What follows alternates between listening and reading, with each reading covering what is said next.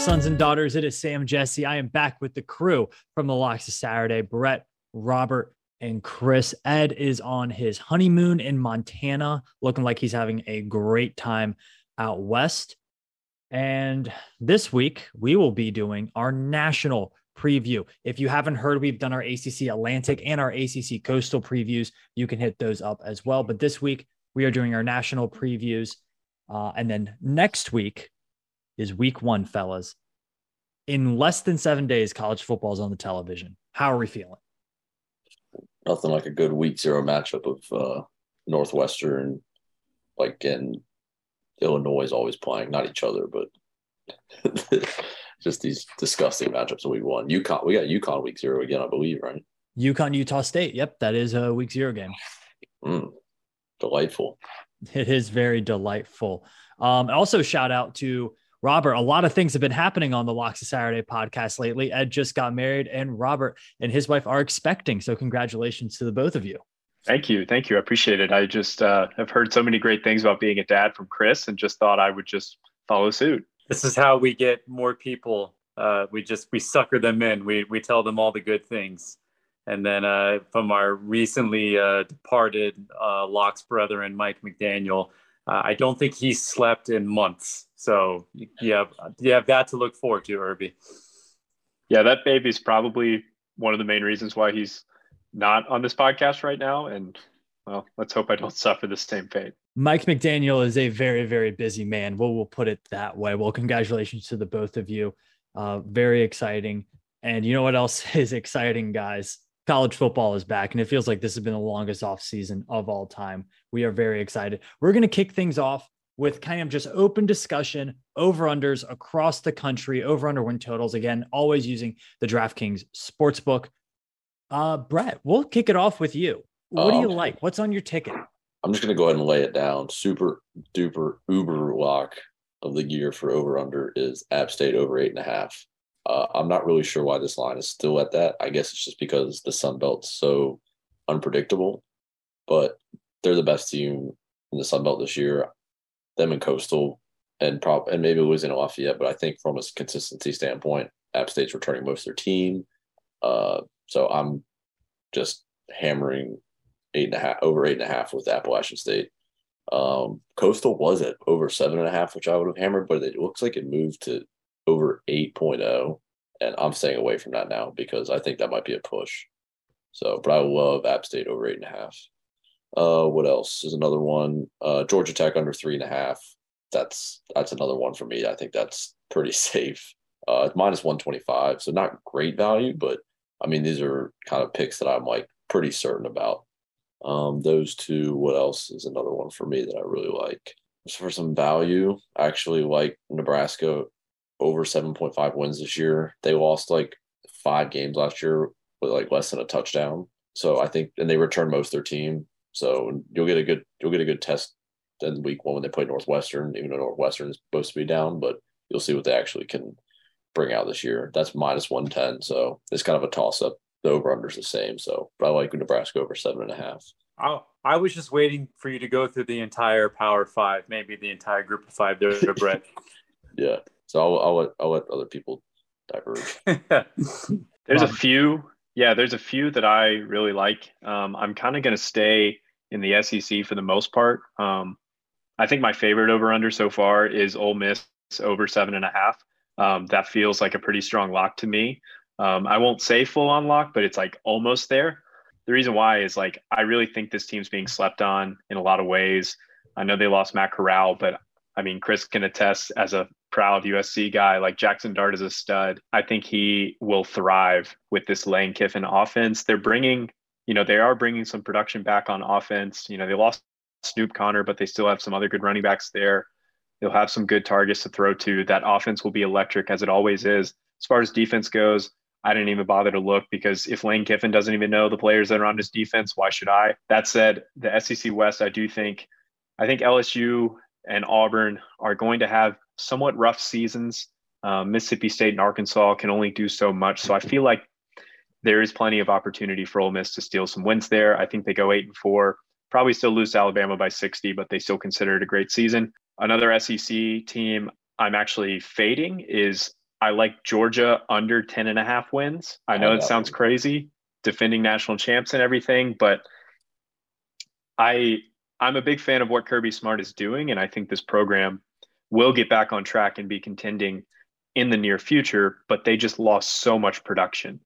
Um, I mean, how many guys did they have drafted? It was like, was 16. it like 15, 16? yeah. yeah.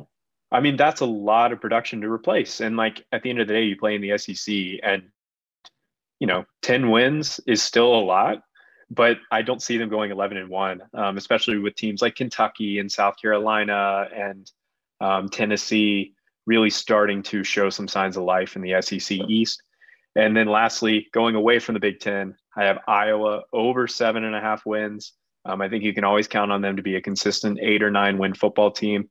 And you can also get their Big Ten West odds at plus 400. So I'd sprinkle a little something there too. Yeah, I had Georgia too. I, I held off on that because I figured somebody else was going to pick that one. So I, I when I uh, saw this on the uh, sheet for doing some some background checks, I kind of took it as pick your absolute favorite. So I just really dove into finding the one that I really really liked and it's going to be pretty random. So it's going to be an SEC team featuring a quarterback by the first name of Will, but not the one that puts mayonnaise on everything. Uh, this is Will Rogers in Mississippi State. I'm going to go with the opposite side of the egg bowl there, uh, Robert. I'm going to go with Mississippi State over six and a half wins. I'm going to tell you why. So the biggest thing for me is when you're looking at just consistency and being able to win. We're talking about six and a half games here, and yes, they're in the SEC West, uh, but they are probably the most veteran SEC team overall that already had a unit from last year that did pretty well, and they're coming back and they're actually going to be better. So, uh, if you guys have ever followed the Action Network, they have a metric that came out last year. It's called TARP, which is essentially like the returning production stat that we utilize so often um, which is why BYU was like through the charts this year for returning production. Mississippi State has the highest number coming back in the SEC. They're at 80%. Uh, so what does that mean? Well, not only do they have 80% of their entire kind of roster coming back, but then you factor in the transferring assets and returning production actual metrics of how much production they're returning and they weighed it out uh, with TARP, quote unquote, which is transferring assets, returning production. They're seventh in the nation, and they're the number two Power Five program behind. Surprisingly, TCU is number one in that metric. So it's in year two. I don't know what that means uh, if TCU can be the number one team here, but I'm buying in because not only do they have that, they have the highest amount returning uh, production, and they're top 15 in S&P plus. So everything tells you that they're just a good veteran team that's returning um, both sides of the football. It's not like what you would think of a normal Mike Leach team where it's going to be all offense, no defense, because the defense is actually what I like about them the most. They had a 30, 30th ranked unit last year, and they're bringing back pretty much that entire side of the ball. And for me, and I don't know if most, I, I, I assume Sam knows I'm talking about. Zach Arnett, former defensive coordinator for San Diego State. This is now year three for him. He kind of implemented a system during COVID uh, was kind of touch and go for the first part, but automatically improved them from pretty much a, a pretty abhorrent defense to 30th in the nation. This is now year three. Uh, so all of this kind of being baked in the fact that, oh yeah, they have Will Rogers at quarterback. He was a top five quarterback in passing production last year. Um, and that's something to where he doesn't get a lot of credit because he's not one of those downfield explosive arm quarterbacks and he doesn't do, uh, he doesn't run the ball at all. Uh, so he doesn't get that kind of like higher end, kind of Heisman ish kind of consideration. Plus, he's at Mississippi State. But factor in all of this, you know, Mississippi State as a team, you know, they're in the SEC West. They're going to be buried underneath the top teams, but they're definitely better than six and a half wins. Um, and it, yeah, that was a pretty easy pick for me overall. Sam. Yeah, so I have a few, and there's some that we've talked about. Like we talked about them over the summer, and, and obviously, I mean, we've talked every day about some of these. Uh, I've been really high on Utah. I'm continually high on Utah. Cam Rising's probably the most. I have the most faith in Cam Rising to have a good year of any Pac 12 quarterback right now. So I really like that defense as well. They've recruited very well on the defensive side of the football. So I, I like them to kind of just replenish, roll through the teams they're supposed to roll through.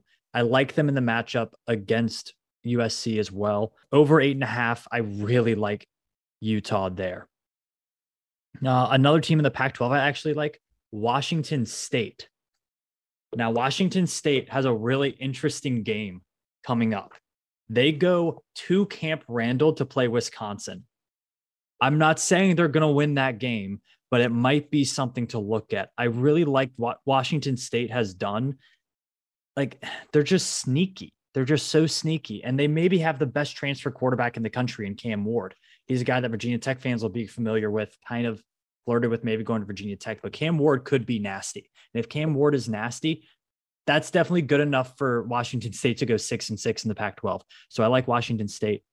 Robert, you know my next one Kansas State over six and a half.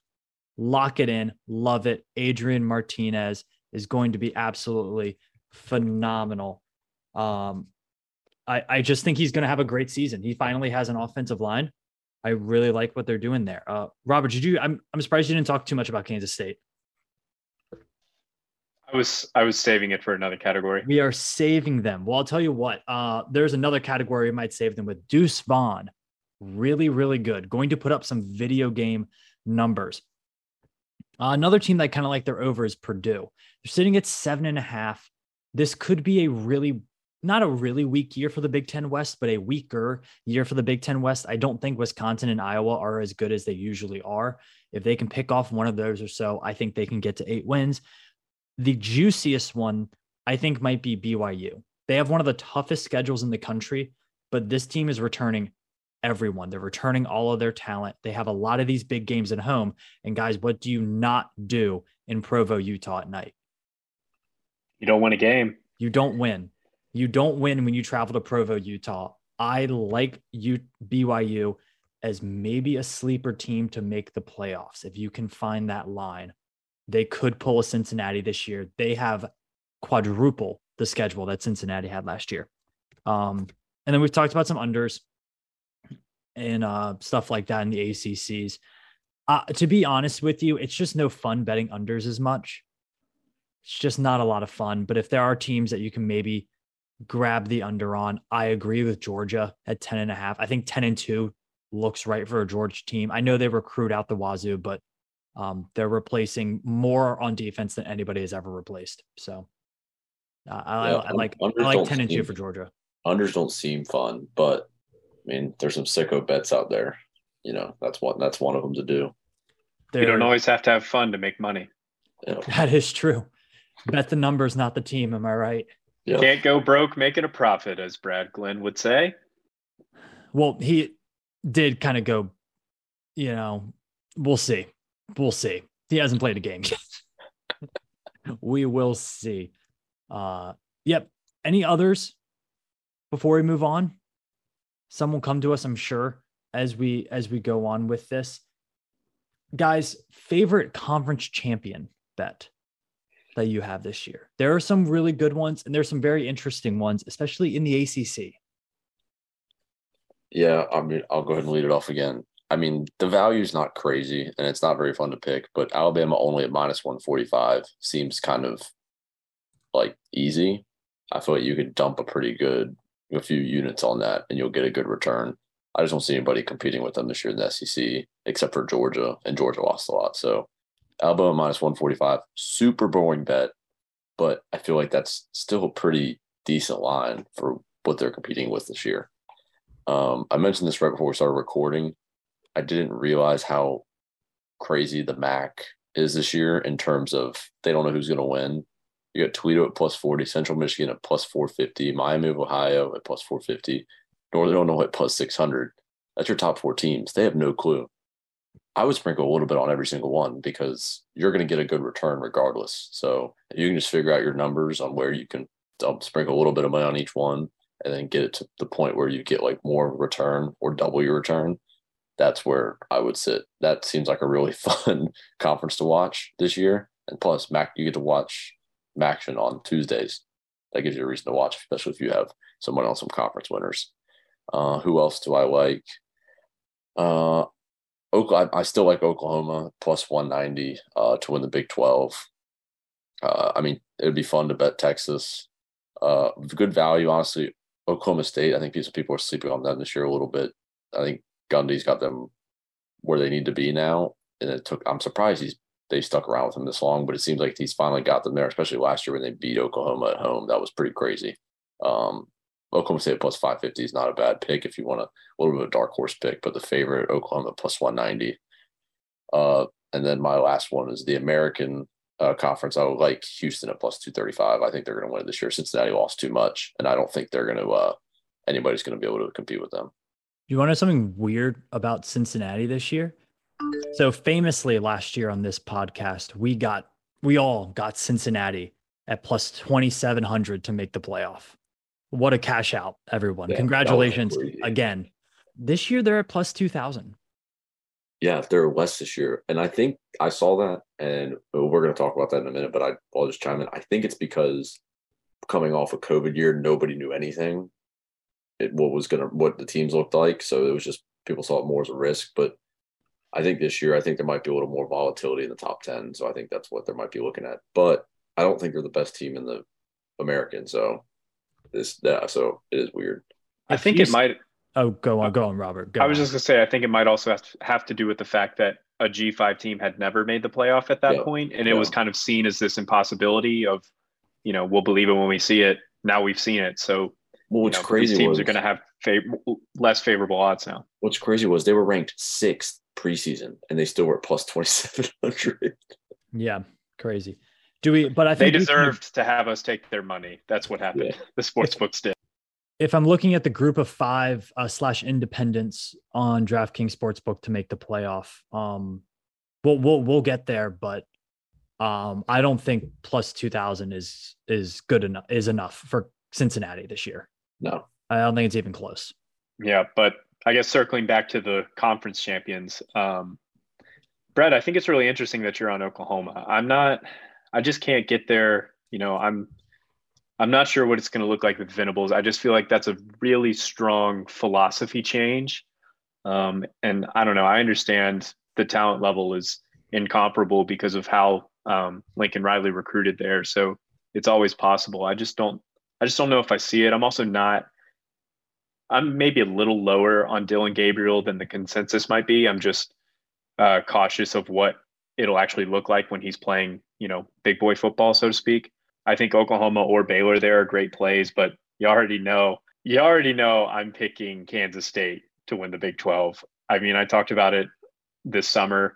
Um, those odds have gone down from plus 1600 to plus 12. That means that there is some money being thrown around on this bet because, you know, there is a belief there that um, there is some serious value there. Um, Sam mentioned you know Martinez and Deuce Vaughn already.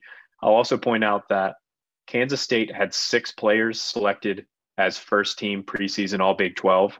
That's the most in the conference. No other t- team had six.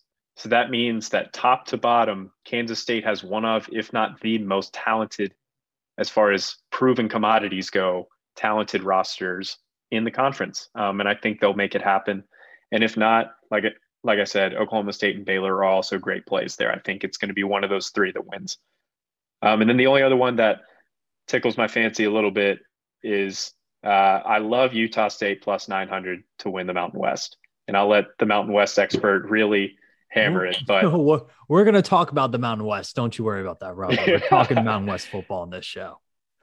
Well, Sam and I are two of the biggest Blake Anderson fans out there, and you know he's a great coach. Blake Anderson, love and Blake I, Anderson. I just think anything's possible with them, um, with a coach like that, and you know a winnable conference without one clear cut favorite. Very, very winnable conference this year. Um, not a lot at the at the top. Usually there's like two or three top 30 teams this year, not not as much. A lot of mediocrity in the Mountain West this year. Chris, yeah, I kind of went with uh, picking one power five, picking one group of five. Uh, so Brett alluded to it. Uh, it's just a lot of fun to try to guess the MAC. Um, so I went with not just the strategy of sprinkling the odds. I chose the worst of the top four. So I'm going to put all of my funding towards Northern Illinois at plus 600.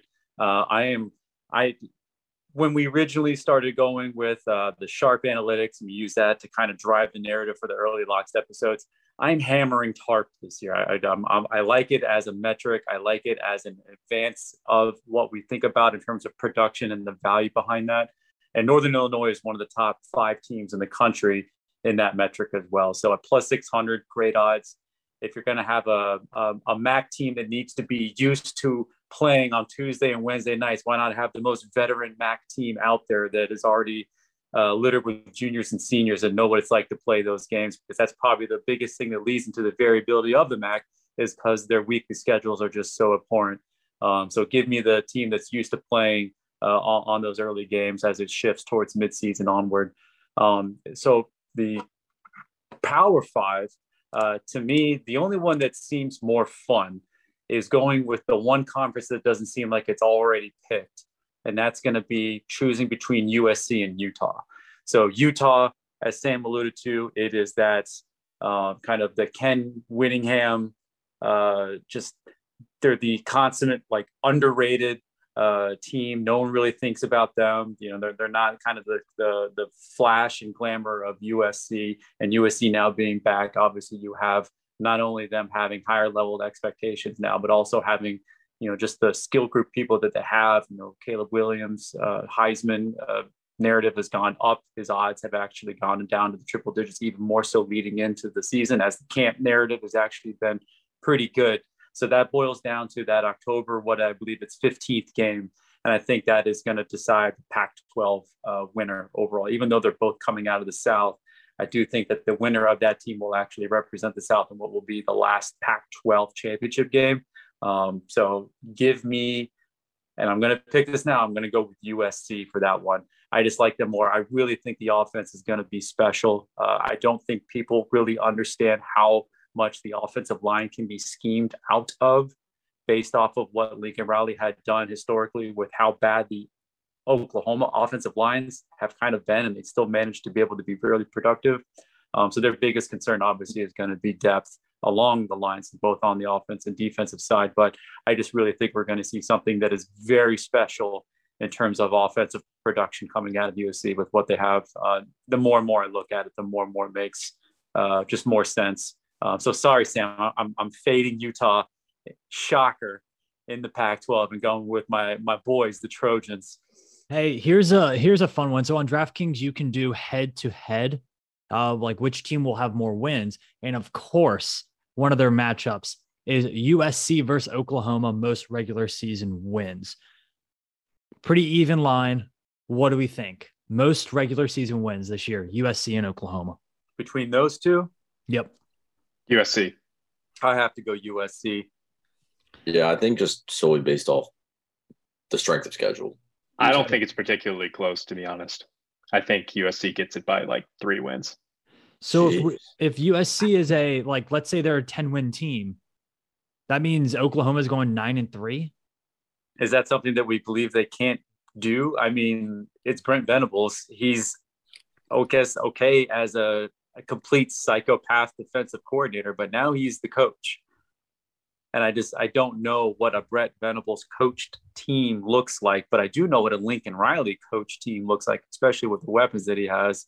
Um, where I do know that Venables coming in with Oklahoma's defense. I mean, it, it's not necessarily playing up to the strengths of what he wants to do to run his team versus what Riley wants to do with who he has to run his team. So um, the strength of schedules are probably pretty even. I don't think Big 12 versus Pac 12 is anything where there's uh, a massive disparity in strength there. So, um, it, all things kind of being factored in, I still think it's USC. What is that line, by the way? Is, is there like a line of it? It is, is it um, minus, uh, let me go back to it, but I believe it is, and it is right here. It is minus 115 USC, minus 105 Oklahoma. Okay. So pretty even. Pretty even. Yeah. Yeah. Even with a little bit of juice on it. Yeah. I, will still take the quote unquote lesser value and I'll, I'll still go with USC there. Well, before I get into mine, uh, Brett, did you have another over under that you want to talk about? I do agree with it. You just put it in the chat. I just I totally, I just totally forgot about it. I had, I, I had it written down. I had like two note apps and I started one and I lost it. And then I started another one and Iowa State under six and a half. Lock. Not even going to be close. They they sucked with their best offense ever last year, and they lost all of it. Breece Hall, Brock Purdy, a tight end, I forgot his name. um, they're gone, and it's just not even going to be close. I did talk, talking about taking unders on any football games, any team, any team Iowa State plays, bet the under on the game because all they're going to do is just play defense. So, but I, I love it. I think they're going to be probably a four win team this year. I don't think they're very good at yeah, all. and everybody that wanted, and I'm just going to go and say it, everybody that wanted Matt Campbell, they've gotten. I, I saw on Twitter the other day, Iowa State fans like freaking out. They've gotten one four star recruit in the last two years, um, and they've had their best seasons of all time. They've done pretty much nothing. They've like people like are making Iowa State seem like they're some good team like something because they had like that one 10, nine win season. They're not that good. And they weren't good with their best offense ever. So they're going to be really bad. That's it. Not an Iowa State podcast this year.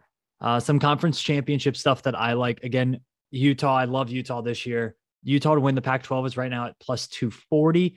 I actually don't like it at plus 240 as much. I know you're getting plus 200. Like that's you're getting pretty high value odds there.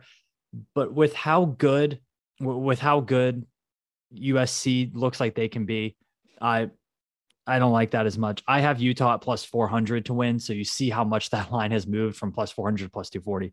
Uh, Mountain West, talking about the Mountain West. The team I like is Fresno State. They are also at plus 240.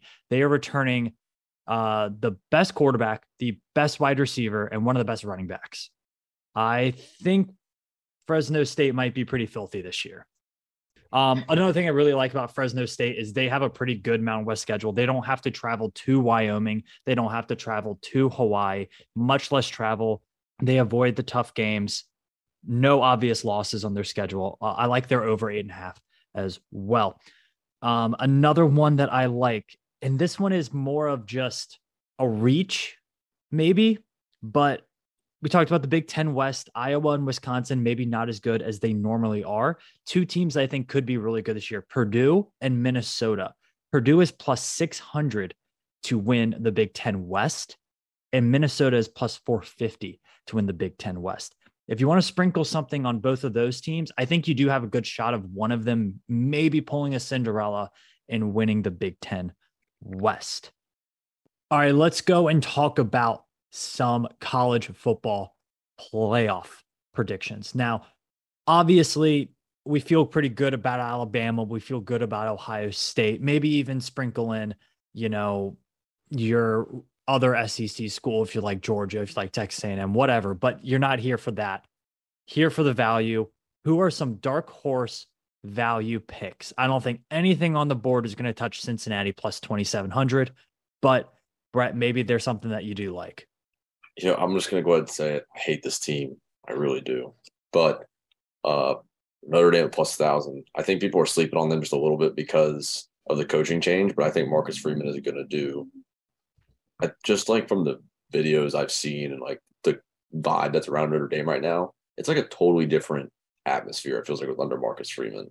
And at plus a thousand, I think it's worth throwing something at them because Notre Dame's, I think, capable of winning a lot of games again. And I think they're they've gotten to the point now. I think like in the, those middle years of Brian Kelly, kind of when like when Tech beat them in twenty was it sixteen at at Touchdown Jesus Field, they or whatever it's called. Yep, twenty sixteen. Yeah, twenty sixteen. Those middle years was a little, you know, people weren't sure about Notre Dame, but the last like three, I mean, they've been pretty darn dominant. So I think it's safe to say you could throw a little bit of value there plus a thousand. Um, I like Oklahoma State also at plus 1400. Uh, I think they were on the verge. I mean, they were on the verge last year. I mean, they were six going into week, uh, like not like week nine or 10, and they just couldn't close it out. So I think they're close as well, especially with that conference. Um, even though I like Oklahoma to win, just because of the plus odds, I think that conference is still up for a toss up. So, I mean, if they, you know, might lose one game, or if they, they could run the table, who knows what's going to happen in that conference. I like Oklahoma State at plus 1400. A uh, little smaller odds. Honestly, Texas A&M I saw at plus 700. Not a bad gig. I mean, plus 700 is pretty high, I think, for them. Uh, do, you, do you think two SEC West could happen this year? If Alabama's that dominant in the SEC West, could Texas A&M go 11 and 1? Yeah, that's that's what I was gonna get ready to say is if if it's a close, I was getting ready to say if it's a close game between Texas A&M and Alabama, I could see it maybe happening. But other than that, um, that's the only way. I would say those are my three. Yeah, I mean, I I like all of those. I think those are all really good values. I think especially looking at Notre Dame. I mean, we'll find out week one in Columbus what they're made of. Yeah, um, exactly. And they also play Clemson and they also play USC. So those are some marquee opponents. Um, and if they manage to win, if they win two of those, they're probably making the playoff. Yeah, exactly. Um, but I mean, I don't know. And Oklahoma State was probably like literally a foot away from making yeah. the playoff last year. like guy stretches out and misses the pylon maybe by less than a foot, and they probably make it in over Cincinnati. Um, those are good values. I don't necessarily see either of them happening. Um, the one that I really like that I can confidently say, like, I will predict this to happen is um, I like USC plus 400. Um, I know it's crazy. It's just they're probably the least predictable team in football as far as you know this season goes with all the transfers they have, the coaching change. I do tend to be on the more optimistic side here though because that offense is going to be special. I mean like special special. I mean you look at Caleb Williams, he could make a case for being you know probably the third best quarterback in the country besides Bryce Young and Stroud and he might even be better than Stroud. I don't know. Um, Jordan Addison, best wide receiver in the country. Mario Williams, great receiver. Brendan Rice, Jerry Rice's son. You know, Travis Dye, good running back from Oregon. They brought in a little bit to bolster the offensive line and a few transfers to bolster up the defense. If the defense can just be okay, the offense is going to be nasty. I think USC could go 11 and 1, maybe even 12 and 0. And I think that they have enough national narrative behind them um, to where the committee would be more likely to favor them over someone else in that type of scenario. Like I like if it was like an 11 and 1 Oklahoma State and 11 and 1 USC, I think USC is probably getting the spot. So I really like that bet. Yeah, I mean that's the one I'm on. I I, I kind of have blinders to that. That's the value I'm really chasing there. Guys, come on. This is dark horse. We're trying to find the longest of odds. And really, to be honest, this is kind of like my version of Cincinnati 2.0 here for the season. And sorry, Sam, if I'm going to steal your thunder if you're looking in this direction, but the answer's got to be BYU. It's the schedule and the level of the team that they're going to put on the field combines to deliver that perfect narrative of in a year where you have two clear cut favorites who we can probably bank on making it, OSU and Bama. I don't really see them other than having a disastrous rat of injuries plaguing each team of not making the college football playoff. Other than that, there's nobody else. I mean, last year we had at least three, and there was probably a, a handful of teams for that uh, kind of fourth spot that were at the top of mind, Power Five teams but Cincinnati was kind of just at that same level of being discussed with it. It's just that this year, BYU, for some reason, they're not getting the credit in the early rankings, but they're still regarded as a very veteran laid team that's coming in. And they're four kind of quote unquote big games. Granted, Cincinnati playing in their conference last year only really had to win that one Notre Dame game to really cement their their season. Uh, BYU gets Baylor, Oregon, Notre Dame, and Arkansas. Three of those games are at home. And if you remember what we said earlier on this podcast, what do you not do at Provo? You don't go in there and win. Exactly. It is a, one away game they have this year is at Oregon. And I just, with the turnover that they've had in Oregon, and they're going to be starting Bo Nix, like I just, I don't see that as an unwinnable game for BYU to go on the road. Jaren Hall is a much better quarterback than Bo Nix. Yes. Yeah. Um, so it, it is an like absolutely nuclear Bo, schedule. Bo Nix, Bo Nix is like a poor man's version of a poor man's version of Tim Tebow. Like he is, he is just not what he is. He he he was put on earth to be an Auburn quarterback that beats Alabama. That's pretty much about it.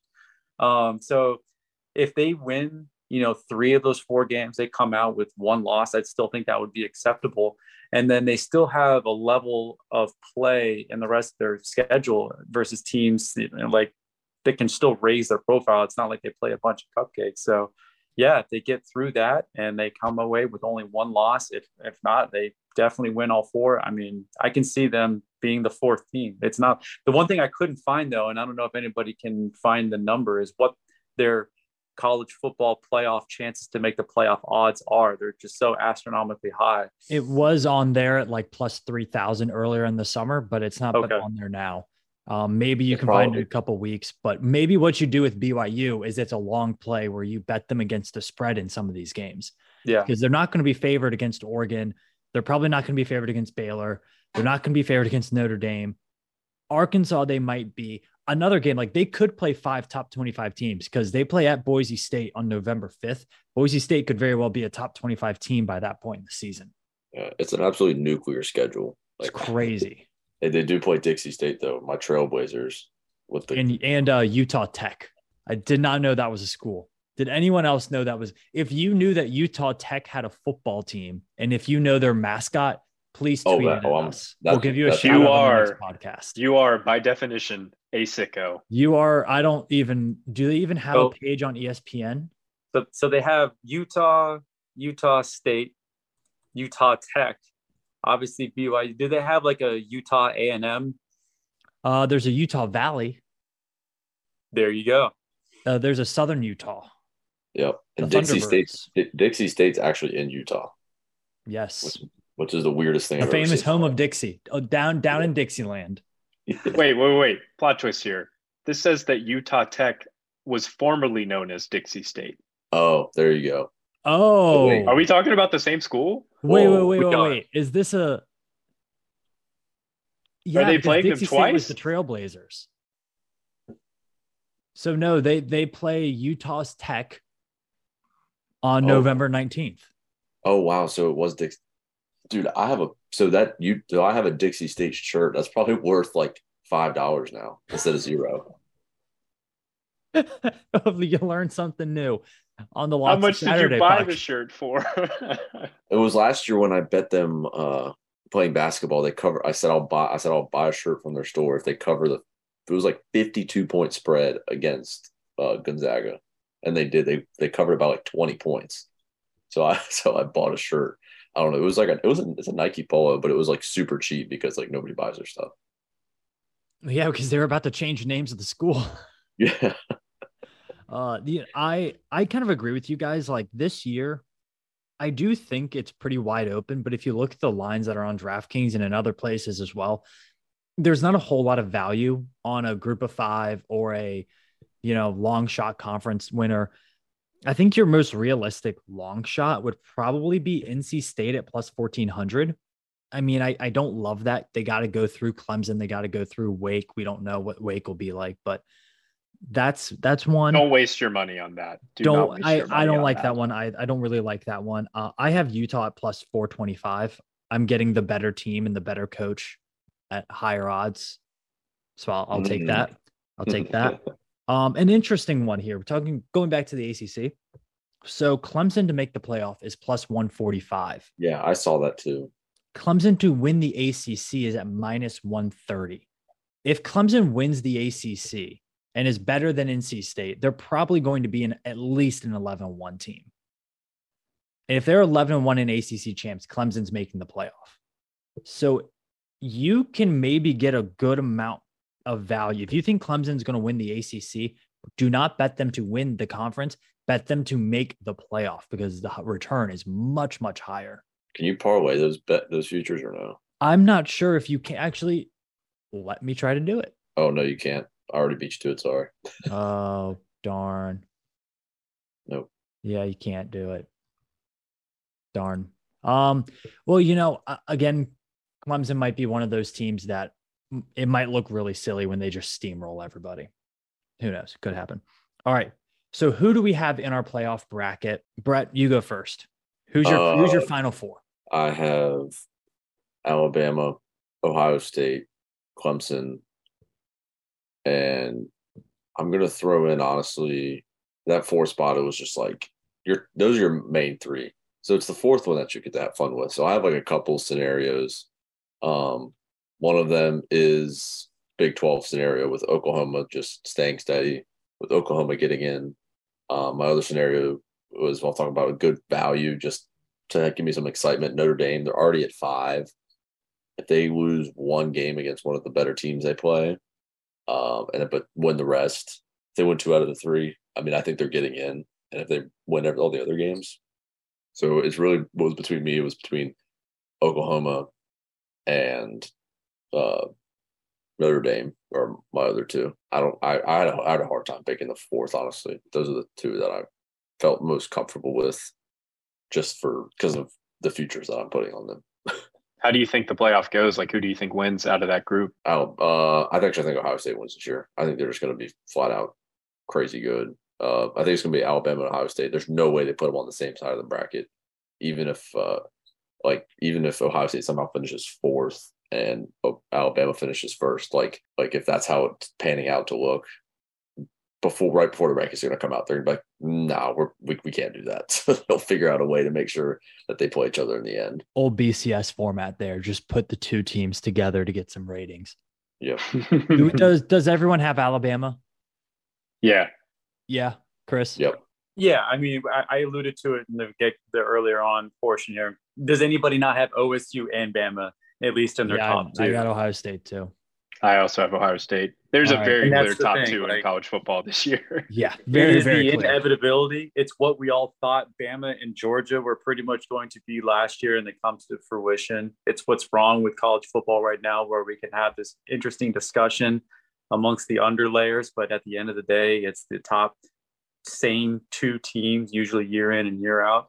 Uh, but um, I mean, I don't want to jump ahead of Robbie here, but um, other than Bama and then Clemson and USC, uh, to me, it's it's still, I guess, interesting to include somebody that's quote unquote new as a Pac-12 type person. But all these are kind of the same retread type teams, and that's that's kind of the most disinteresting part of this entire podcast was going to be predicting the playoff because for the most part it's going to be somewhat of a chalk scenario only for me hoping that the dark horse candidate you know like a team like byu comes up just so we could have that thrill like we have with cincinnati ultimately though cincinnati got absolutely manhandled in the college football playoff game last year so i don't see a scenario even if you do get an interesting team in that fourth or even third spot if you don't think clemson comes through uh, I just still see OSU and Bama winning their two initial games and ultimately playing each other head to head in the national title game. Yeah, I have, like I said, have Bama and Ohio State playing in the championship. It's it's those two against the world, basically. Um, I do give Bama the slight edge in that game just because I think that they'll be a little more well rounded, and I just trust Nick Saban over,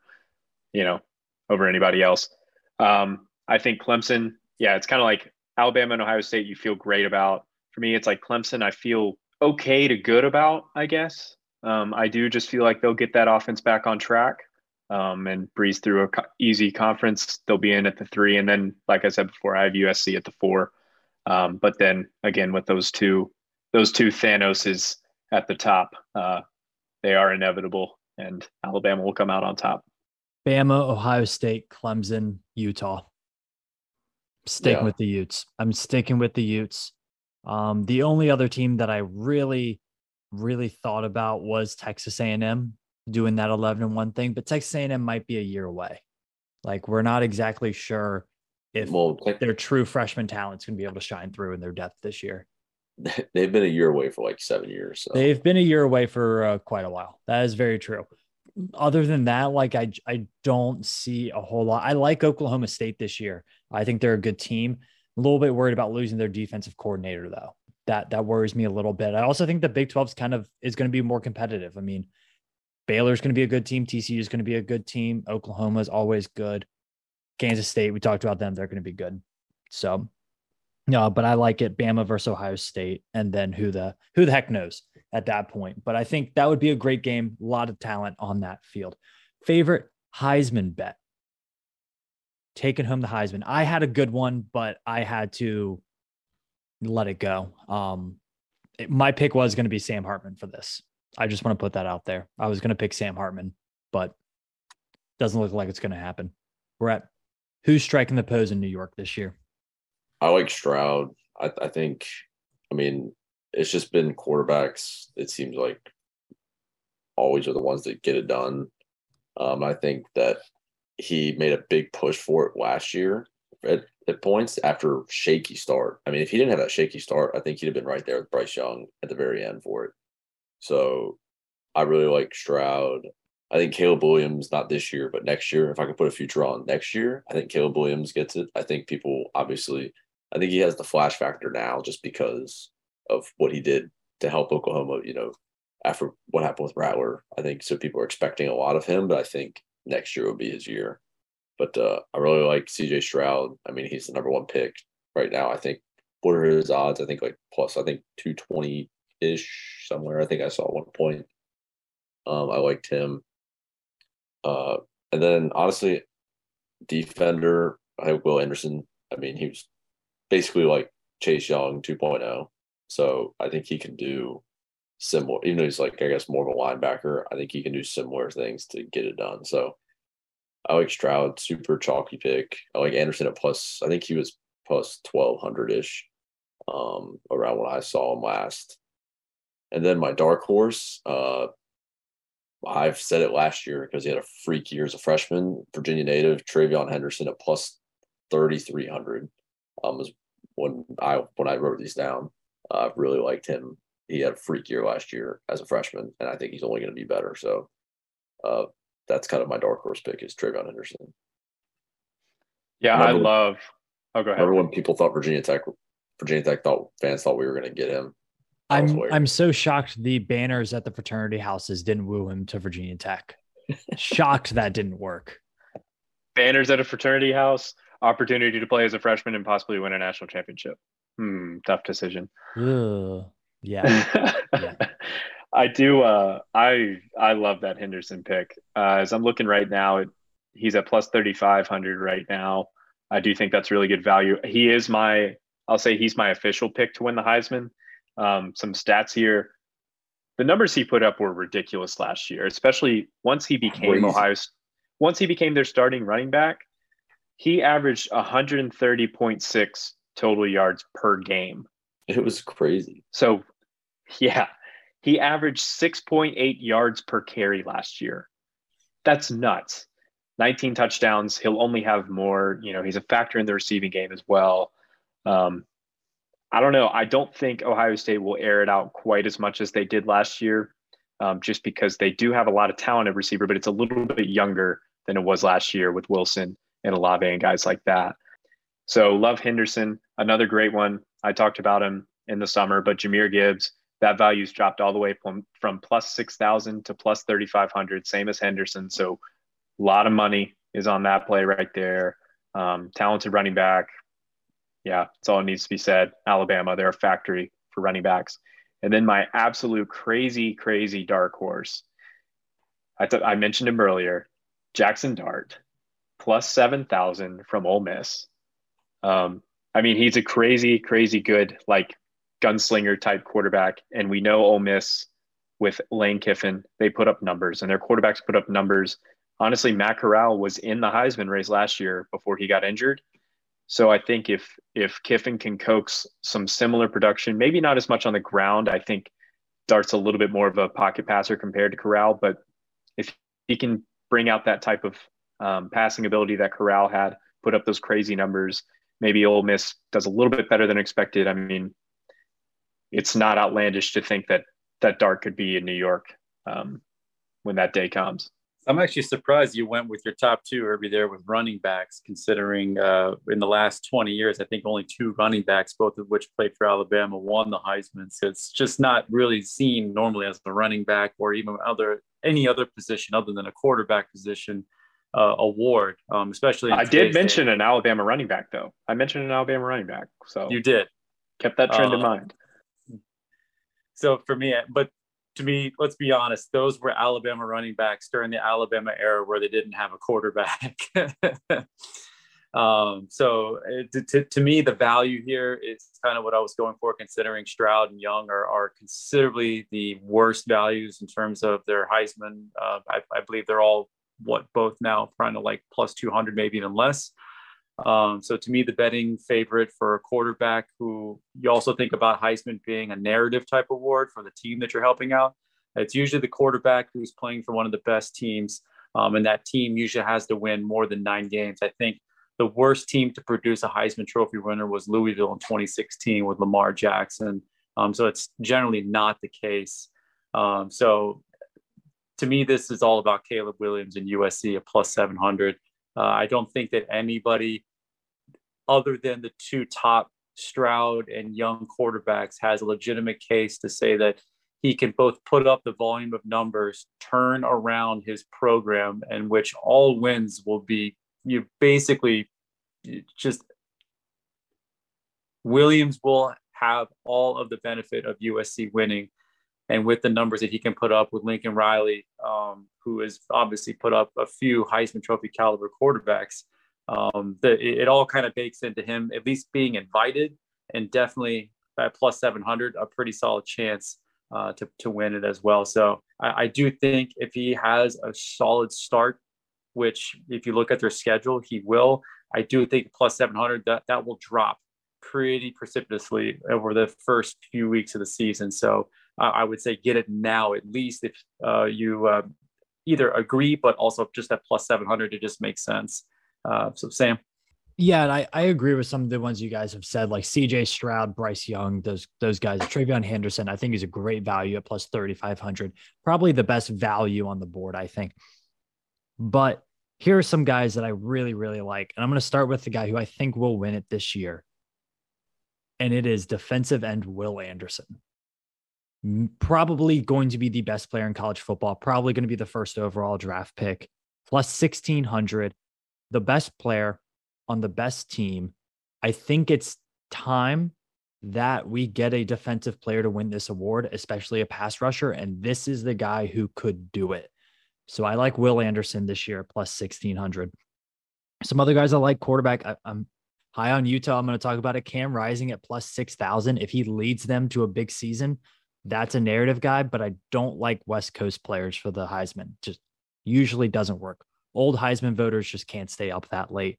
So if I'm looking a little bit more East Coast, I was on this guy last year, didn't really pan out, but Bijan Robinson, running back from Texas, is at plus 2,200 this year. Really good. He can catch the ball, he can run the ball. I think he's going to be a really big focal point of Texas's offense that will be a really good offense this year. So I like him. And then here's a crazy one. You guys want like a huge one? Plus 10,000. Will Shipley if Clemson's going to have a big season, they're going to have to run the ball. He's a guy who can run the ball. He can catch the ball. He can return kicks.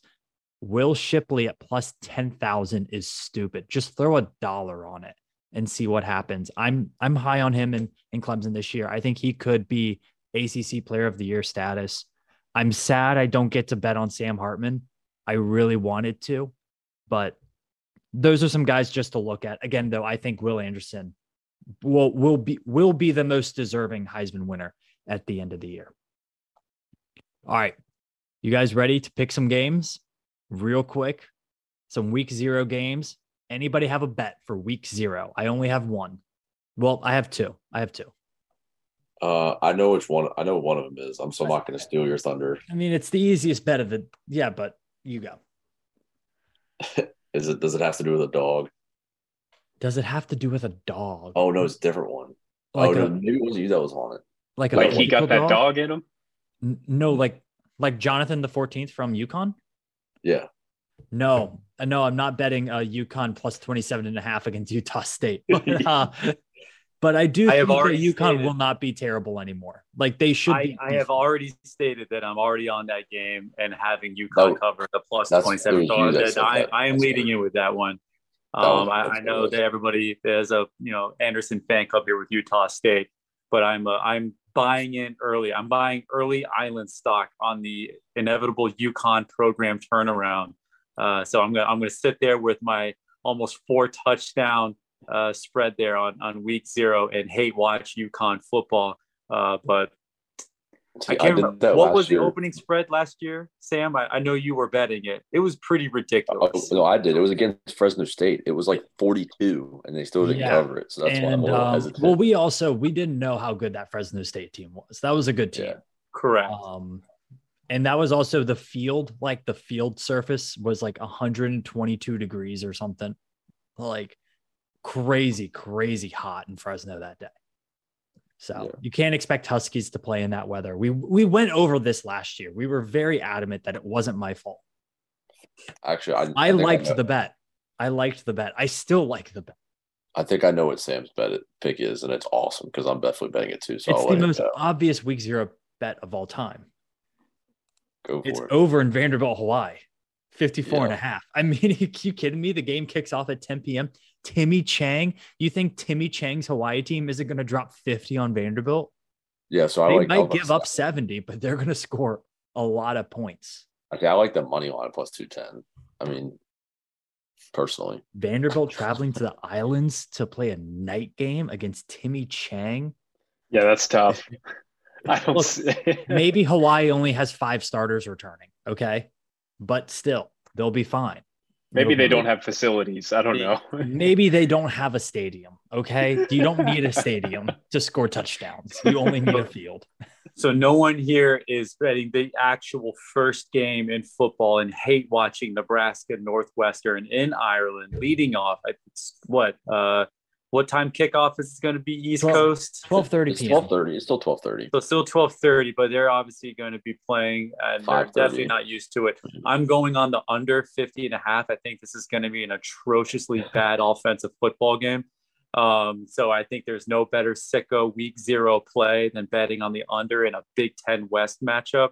Uh, so it, it's it's it, in a in a in a environment where no one will care and be there because other than Big Red Nation or what, what, is the Cornhusker fan base called? Are they they Big- Big Red? Sea of the Sea of Red. the sea of the red, whatever it is, they the have? black Yeah. shirts. That's the Um, defense. I, I'm assuming they're going to travel in spades. I know Northwestern will not travel in spades, so it's going to be a weird game time environment. Um, none of these teams really have like, uh, obviously, when Navy and Notre Dame were playing over there, that, that there is no like tie in to playing in Dublin for any of these teams. It's a very weird matchup to play for week zero. Um, so I just think that this is going to be just a very flat football environment, which is like any other Big Ten West game for a noon kickoff. Uh, but these are these are teams with terrible offenses. Um, you know, I like the Scott Nebraska Frost era 13. is going to be coming to a screeching halt here probably by the end of the season, and uh, it's it, it it's to me it's an easy play to think that this game is going to go under and 50 and a half that's pretty low. You know what? Give me Northwestern to cover plus 13. I love it. God, everybody, I think It's everybody's the hating it on is Nebraska. the the parlay play, and if you parlay Yeah. those two together, Irby, uh, you get from uh, minus 110 on each to plus 264 for that bet. Love it. Lock it down. I, I like Nebraska. I do too. I think, Oh, I think yeah. people, I think people are hating on Nebraska because last year they lost. Last Nebraska year, by a five couple games, by less than a touchdown. Five. Right. But have you considered that that might be an effect of poor coaching? That's what Mm. that's my thing. It's like, is it luck or is it just It's also their players game not being very good. That Well, was that also one of their issues. Um, that's my point. I mean, I can like Northwestern's gonna be so bad though. I mean, they're like gonna, They are. They are. 24 to 10. Yeah, oh, it's Nebraska gonna be- 24 to 10. Yeah. I, I think it's that's what I'm you- that's what I'm envisioning. That's what I'm that's what the spirits are telling me. So I uh Nebraska 24-10. Yeah. All right. Well, I have two other bets that I really love. Uh, give me Charlotte money line at FAU plus 235. Roll Niners. I have no reason to want to bet this besides I live here. Um, That's good enough reason for me. And then, Sam, I'm interested your thoughts on this. What do we do with Wyoming, Illinois? Are we bold enough to take the money line for Wyoming here? You know, plus I 340? I They're definitely covering 10. 10 and a half is the year, yeah. spread. Um Illinois is not a good football team, but No. my fear is Wyoming under Craig Bohl has been a bit they haven't been very consistent. They'll have games where they look really good and then they'll have games that they look really really bad. Um they're replacing a lot on offense. I'm not I'm not very high on Wyoming this year. Their over under for win total is only set at like five and a half. So you're looking at a team that's projected to go under 500 in a Mountain West conference that's not very top heavy. I can I can get behind 10 and a half, but um I, I'm not sold on Wyoming there. But what a terrible uniform matchup that is going to be. Oh, oh God. Brown and orange. Wow. Sounds like one of our one of our favorite teams color scheme, doesn't I it? I couldn't Sam? imagine just waking up and looking at a football field with brown and orange. I mean, Bret Bielema, I mean, he actually had them kind of competitive in some games last year. I mean, they beat Penn State, didn't they? Didn't they beat Penn State? Was that last year? In eight overtimes. Yeah. Yeah. Um, yeah, I think Penn State's going to be bad, actually. We didn't talk about that, but I think Penn State's going to be a, a, not a good. I think Penn State's going to get beat up this year. Like, Hopefully. I think they lose to Ohio State, Michigan, Purdue, and Michigan State. Well, I mean, they're never going to compete until they have an offense, which they've never had really. So, and, and they just lost their defensive coordinator. Yeah. yeah. And replaced him with Manny Diaz, who famously had great defenses at Miami. Anything else, guys? Are you excited? Week zero is upon us. I think that's it. Oh, Brett, I forgot to tell you. Um, since you since you slept through the last podcast, uh, you will be live tweeting Duke, Kansas this year again. Oh, is what week is that? it's week out, four. Dude. I think it's week four. Good. That was a good time last year, dude. That game was crazy though. It was like there was like it was like I think 28 21 at half. It was insane. I like. Yeah, you legitimately had a good time. You had a good Jake, time live tweeting that. It's a good time. Jake, Jake Bobo had like 180 yards receiving. I like Kansas this year. I think there might be a good football team. Not terrible, not really great, but they might be a four win football team. You never know. I think they're better than Duke. Yeah. Maybe. All right. Well, we'll end it with that. Uh, can't wait to pick that game week four. Kansas Duke traveling to Kansas. Guys, it's been a blast. We'll have this uploaded. Check out all the other stuff. We have a ton of content with on Saturday. So if you've missed a week or two, head over to the Spotify channel, Apple Podcast, wherever you get your podcasts, and catch up before football season. It is coming around the corner, less than a week. Robert, sign us off. Go Hokies.